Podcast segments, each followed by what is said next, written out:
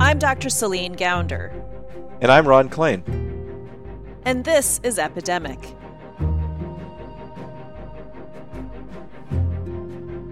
Today is Tuesday, March 31st. In this episode, we're going to speak with Chef Jose Andres, who's on the cover of this week's issue of Time magazine for his heroic efforts to feed those who've been impacted by the coronavirus pandemic, and as an outspoken voice of one of the largest group of workers who've been hit hard by this crisis, the many restaurant workers who've lost their jobs. You'll also hear from a frontline health provider. And we'll wrap up today with some listener questions. And consistent with our topic on food and coronavirus, we'll answer a question about how you can safely bring groceries and delivery food into your home. But before we get started, Celine, on Sunday, March 29th, President Trump asserted that the supply shortages we're seeing of masks, gloves, protective gear in our hospitals is not a real problem. He essentially accused doctors and nurses of stealing or wasting masks. Here's what he said in the Rose Garden, courtesy of the Washington Post. How do you go from 10 to 20 to 300,000? 10 to 20,000 masks to 300,000, even though this is different. Something's going on, and you ought to look into it as reporters. Where are the masks going? Are they going out the back door? So, Celine, you've been on the front lines, you've been in a major hospital in New York. What did you see there? So Ron, let's let's just do some basic math. You know, he asks, how do you get from 10 to 20,000 to 300,000 masks? So the usual team for people who don't work in the hospital is one attending physician, so that's sort of the head physician, to about 20 patients. And between zero and one of those patients under normal circumstances have a medical condition that requires us to wear an N95 respirator mask. Today, with the COVID 19 pandemic, we now have 19 or 20 out of 20 patients, so just about everyone now has suspected coronavirus infection. So, in other words, they all have a condition requiring us to wear an N95 mask. So, that's a 20 fold increase in the need for masks. So, you go from 10 to 20,000, multiply that by 20, that gets you to 200 to 400,000 masks. The math works perfectly. That's exactly what you would expect. But to your bigger point, Ron, what is it really like to be on the front lines caring for patients right now? Well, in this and, and future episodes, we'll share short messages from healthcare providers to help everyone understand what these providers are thinking and feeling as they bear witness to all of this. If you're a healthcare worker and have a story you'd like to share, please record an audio file on your phone, keeping it to under two minutes, and email that to hello at justhumanproductions.org. This one is from a doctor in New York City. She received an email from the hospital where she works they were asking for more doctors to step up to be part of a pool of folks willing to put in more time on the wards in the hospital. In order to get control of this escalating COVID 19 pandemic in the city, we're going to need all hands on deck. Now, I am a hospitalist, but I'm pregnant. I'm actually in my first trimester, and I feel deeply, deeply conflicted about this call of duty carrying a fetus that hasn't even fully developed. And yes, there are some reassuring observational studies out there, and all of which are just a few women from China, all of which were in their third trimester. You know, I don't think there are any policies right now because there's no data from first or second trimester when the fetus isn't developed. So I just kind of sit here waiting uh, with my anxiety. Will I get called in? How will I protect myself? You know, Celine, listening to what you said a few minutes ago, listening to the story from this doctor, it's just another reminder that our doctors, our nurses, our healthcare workers, the technicians working in hospitals, they are our heroes right now. And here the president accused them essentially of theft in the Rose Garden to hear people put pressure on these healthcare workers to do things they feel uncomfortable with. That's just wrong. And everyone like me who is not a healthcare worker needs to use our voices to stand up for these people who are literally putting their lives on the line to take care of the rest of us. You are our heroes at this moment. And we want to go now from the heroes who are in the hospitals to the heroes who are doing something else that is also quite important right now feeding all of us. And there's no one who knows more about feeding people in a time of crisis than our guest today. He is the internationally acclaimed chef Jose Andres, who has fed people all around the world in all sorts of grave circumstances, including during this current coronavirus crisis.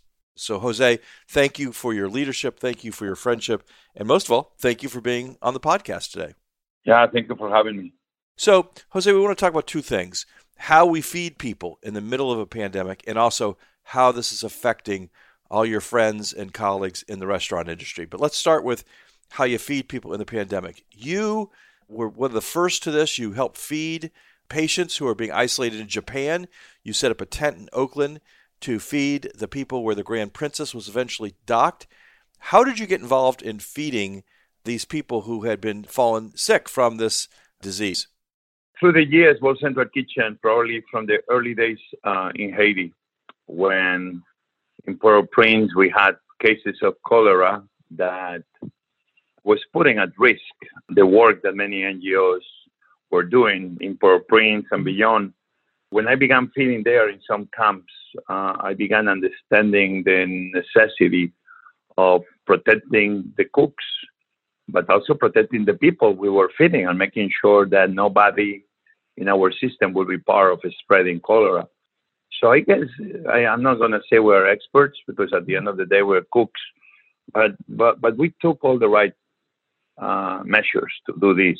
When when we saw the cruise ship um, uh, in quarantine in the coast of Japan, um, we were thinking about, man, should we do that? And and happens that at the same time we were kind of thinking how we will do that. We got, we got the phone call from uh, the cruise ship line uh, from Princess. We went there. Uh, then we partnered with the Japanese government and we went to do what we do best. We found a way to do it, keeping everybody again safe, everybody healthy, protected from the virus. So this is how it began. Then Oakland, we worked with the governor of California and the city of Oakland with the mayor. We did, I think, a very good work. And, and in that moment, we realized that this was just going to be crazy if we had cruise ships spreading the virus like in a bad movie. And it went very early. We began saying, man, if this comes to America, many things are going to go wrong before they go right. Let's prepare for the worst and let's hope for the best. How were you inspired to do this kind of work? Was there something specific that happened or a certain tipping point for you? Well, I think my friend and mentor in these humanitarian things, Robert Egger, the founder of DC Central Kitchen, a charity in Washington, he told me 27 years ago that charity seems is always uh, about the redemption of the giver when charity should be about the liberation of the receiver. With that in mind, I began like, okay, can a plate of food liberate the receiver, give them an opportunity for a better tomorrow? So when the earthquake hit uh, Haiti, uh, Port-au-Prince, I was in the Cayman Islands and I, I was on vacation. Uh, I had the sense of, of I was powerless. I was like, it was happening so close to us, and and I I wish I was there. And then when I came back Washington D.C. Uh, a few weeks uh, later, I got with few friends. I landed in Dominican Republic. I I drove all the way to Port-au-Prince, and I found a local NGO, and I began cooking. And I realized then that cooking seems is always an afterthought. That we don't take food seriously enough to be part of the solution and not part of the problem. And is when the idea of just creating World Central Kitchen made a lot of sense to me.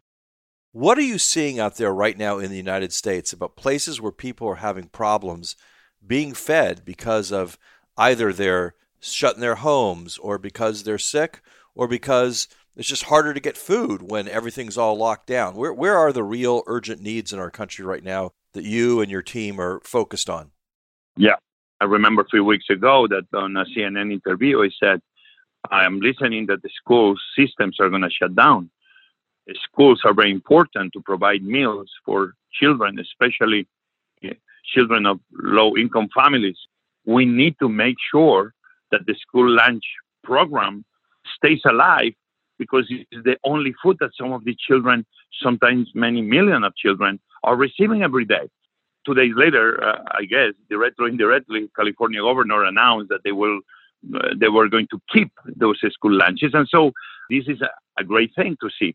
I we began watching what the food banks were doing, feeding America. I think the food banks are doing an amazing work. They're going to be vital to keep feeding America, but we need so much more.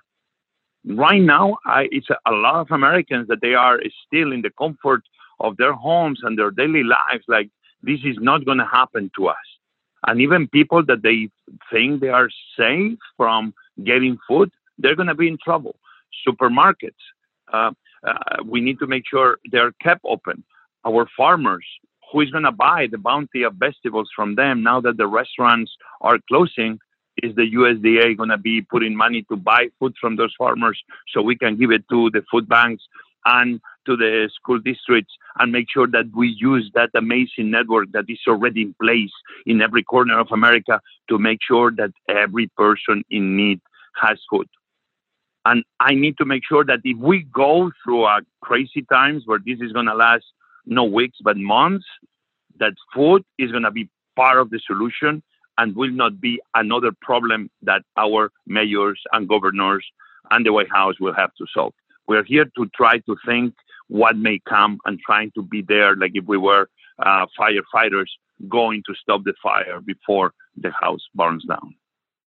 Jose, I think it was in your in the Time magazine piece that you say coronavirus is a wake-up call and and you see that as a call to leadership. What kind of leadership were you referring to here? I see too many meetings.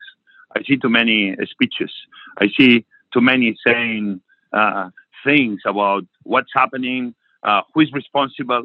But I need to see more boots on the ground. I, we we all need to see in this crisis boots on the ground people on the front lines. If you have a big thing happening in Seattle and it's one of the bad ones because we got an elderly home badly attacked, leadership to me is having the biggest experts right there on that elderly home and make sure that we learn from what happened. And so we are able to establish a protocol to protect every single other elderly home across America we didn't learn the lesson from Seattle and we didn't put a protocol to make sure that this was not going to be a problem.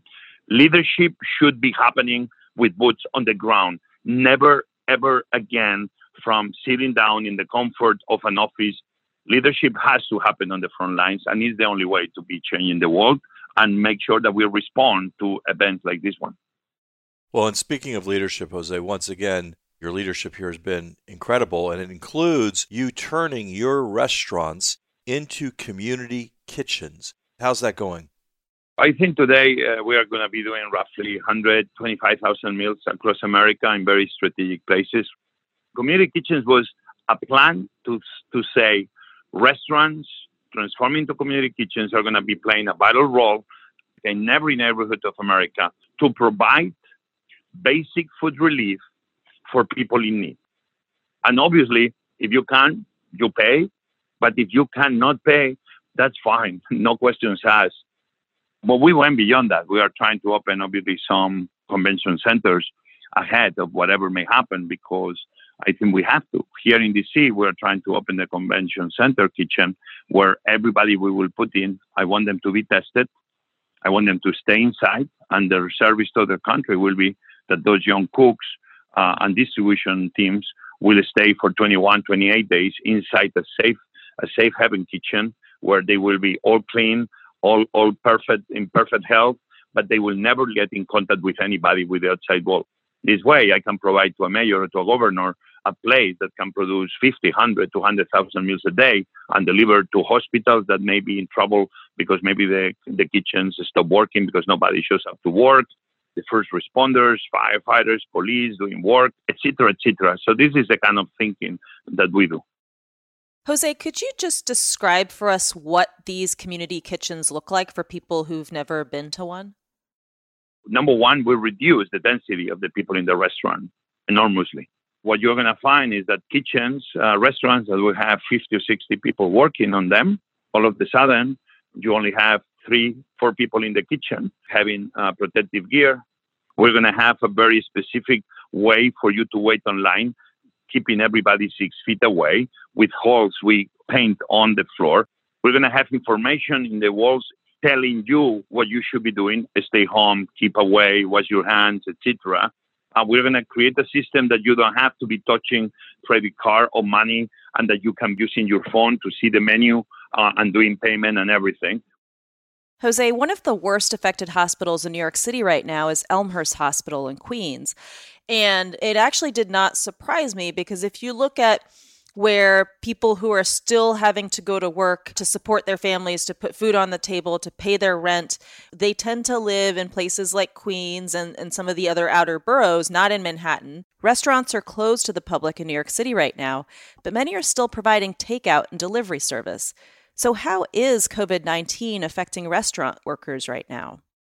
Well, listen, uh, number one, I don't know how this will shape my business, but the day I decide close, um, I offer all my direct TFG employees at the headquarters, cooks, waiters, managers, everybody, we offer four weeks full salary and full benefits. This was a way to say we are all in this together, but I'm supporting you to stay home. So for me, this was very important. I'm taking very seriously that my teams, my family at work, my employees will go through this pandemic healthy. I believe that if every single person that is in charge of, of, of managing one person or thousand should have this responsibility, cannot just be at the government level down, it should be every one of us. So what is going to happen? What is going to happen in the restaurant industry? We, we are 10, 12% of the GDP. More than 90% of the money that comes into a restaurant goes into the local economy because we pay the farmers and the truck drivers and waiters and cooks and bartenders and managers and the and the designers and the architects and the guys that do the cleaning. My God, the restaurant community touches every single corner of our economy. I'm realizing that now this woman that is in the supermarket uh, uh, uh, cashing you out, uh, uh, all of a sudden she's a hero because she's feeding one family at a time by taking taking the payment, and she's putting herself at risk all of a sudden, everyday people that sometimes our system seems not to care for them, sometimes undocumented, more than 11 million that they're going to be right now feeding America and providing aid and relief to America. All those unsung heroes, they are going to be the ones through these hard times in the weeks ahead that are going to be making sure that America is fed and that America keeps moving forward. I hope everybody is going to be realizing that right now the war is happening, that the virus is shooting at all of us, and that we have people in the front lines fighting this war for us. Well, Jose, we're going to let you get back to your important work, but it's the greatest indication of a hero that he talks about other people as heroes. And I think everyone listening to this knows what heroic work you and your team are doing. I want to close just by asking everyone who's listening to go to wck.org backslash chefs for America. That's WCK for worldcentralkitchen.org backslash chefs for America. There's an easy button to click to donate to support this important work. I'm a big supporter of it. I hope everyone listening is a big supporter of it. And most of all, Jose, I join everyone in this country in thanking you for your incredible leadership, generosity, and hard work to get us through this. Thank you, Jose. Thanks very much. Uh, thank you. Thank you to you um, for being such a light in these, in these moments. Thank you.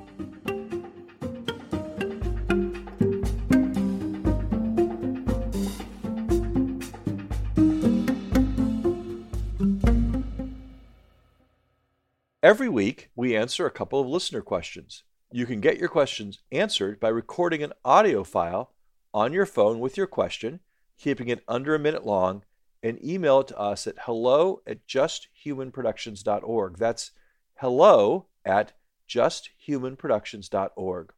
Our first question is an emailed question from Marlo Katz in Carmel, Indiana. If I'm getting groceries and meals delivered to my home, what should I do to these items before I bring them into the house to keep my family safe? So, Marlo, that's a great question. And there was recently a paper published in the New England Journal of Medicine looking at how long the SARS CoV 2 virus persists on various different kinds of surfaces. Looking at plastic and stainless steel, the virus does seem to persist out to 72 hours, which means that when you're bringing stuff home from the grocery store, you may well want to wipe down plastic and metal items with, you know, just your regular household cleaner and then wipe down the counter and wash your hands once you're done with all of that.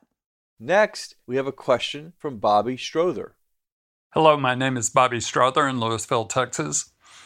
I understand how social distancing, staying at home, self quarantine would at least slow down, if not stop, the spread of the COVID 19 virus. But once we return to normal social interactions, won't the virus just start to spread exponentially again? That's a great point, and that's why we can't lift social distancing measures without a plan for what to do next. So, first of all, we do need to see the cases on the decline, so infections on the decline, deaths on the decline, and we need to be at a point where we can do things like contact tracing and testing. So that requires a couple things. One, we need to get to the point where there's not community transmission, where it's much clearer what the chains of transmission are, where you could say person A gave it to person B and C, and we're nowhere near that right now. And then, secondly, you need to be able to do the testing so that you can confirm who indeed has it.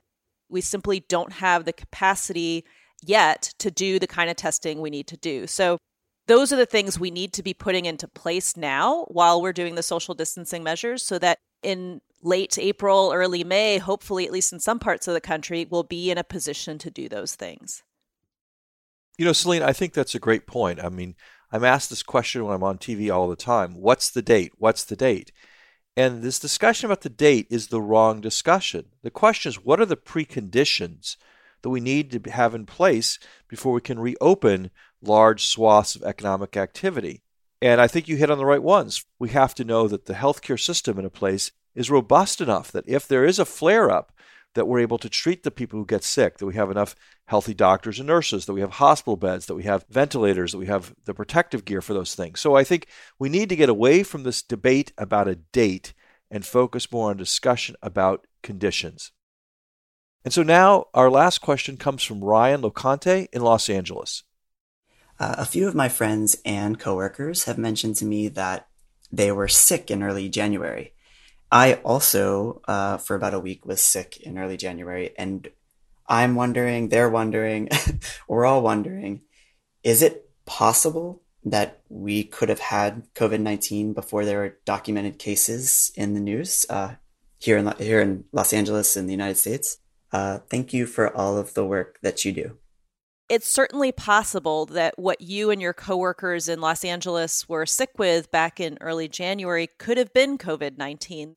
It's quite plausible that we did start seeing cases here in the United States in early January, given the tempo of transmission back in China, and that you have a lot of people who are traveling between various countries around that time of year, around Christmas and the New Year. So it's certainly possible. Eventually, when we have what are called serology tests, which is where we can check antibody levels, we may be able to confirm that for you. But right now, I can't tell you for sure. And Celine, don't you think this is very important that we develop these antibody tests because we're going to want to know who had the virus and who, therefore, is likely, though not yet proven, but likely to be immune to further outbreaks of the virus as it kind of comes back at various iterations over the course of the next year, year and a half?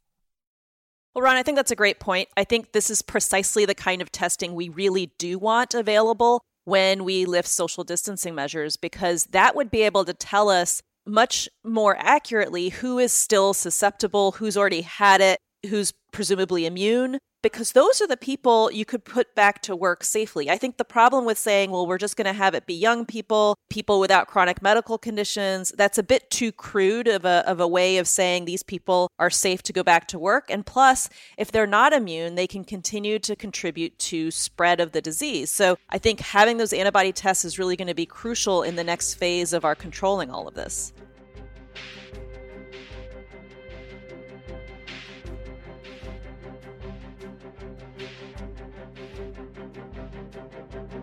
Epidemic is brought to you by Just Human Productions. Today's episode was produced by Zach Dyer and me. Our music is by the Blue Dot Sessions. If you enjoy the show, please tell a friend about it today. And if you haven't already done so, leave us a review on Apple Podcasts. It helps more people find out about the show. You can learn more about this podcast, how to engage with us on social media, and how to support the podcast at epidemic.fm. That's epidemic.fm. Just Human Productions is a 501c3 nonprofit organization, so your donations to support our podcasts are tax deductible. Go to epidemic.fm to make a donation. We release Epidemic twice a week on Tuesdays and Fridays, but producing a podcast costs money. We've got to pay Zach. So please make a donation to help us keep this going. We also want to give a shout out to our very first intern, Sonia Baradwa. She's a second year medical student at Harvard in Boston, but she's currently studying virtually from home in Calgary, Canada. She's one of many medical students who's been asked to stay home in order to conserve personal protective equipment for healthcare workers and to limit her own exposure to COVID 19. In her free time, Sonia is going to be helping us out behind the scenes with the show. Also, check out our sister podcast, American Diagnosis. You can find it wherever you listen to podcasts or at AmericanDiagnosis.fm. On American Diagnosis, we cover some of the biggest public health challenges affecting the nation today. In Season 1, we covered youth and mental health. In Season 2, the opioid overdose crisis. And in Season 3, gun violence in America. I'm Dr. Celine Gounder. And I'm Ron Klain. Thanks for listening to Epidemic.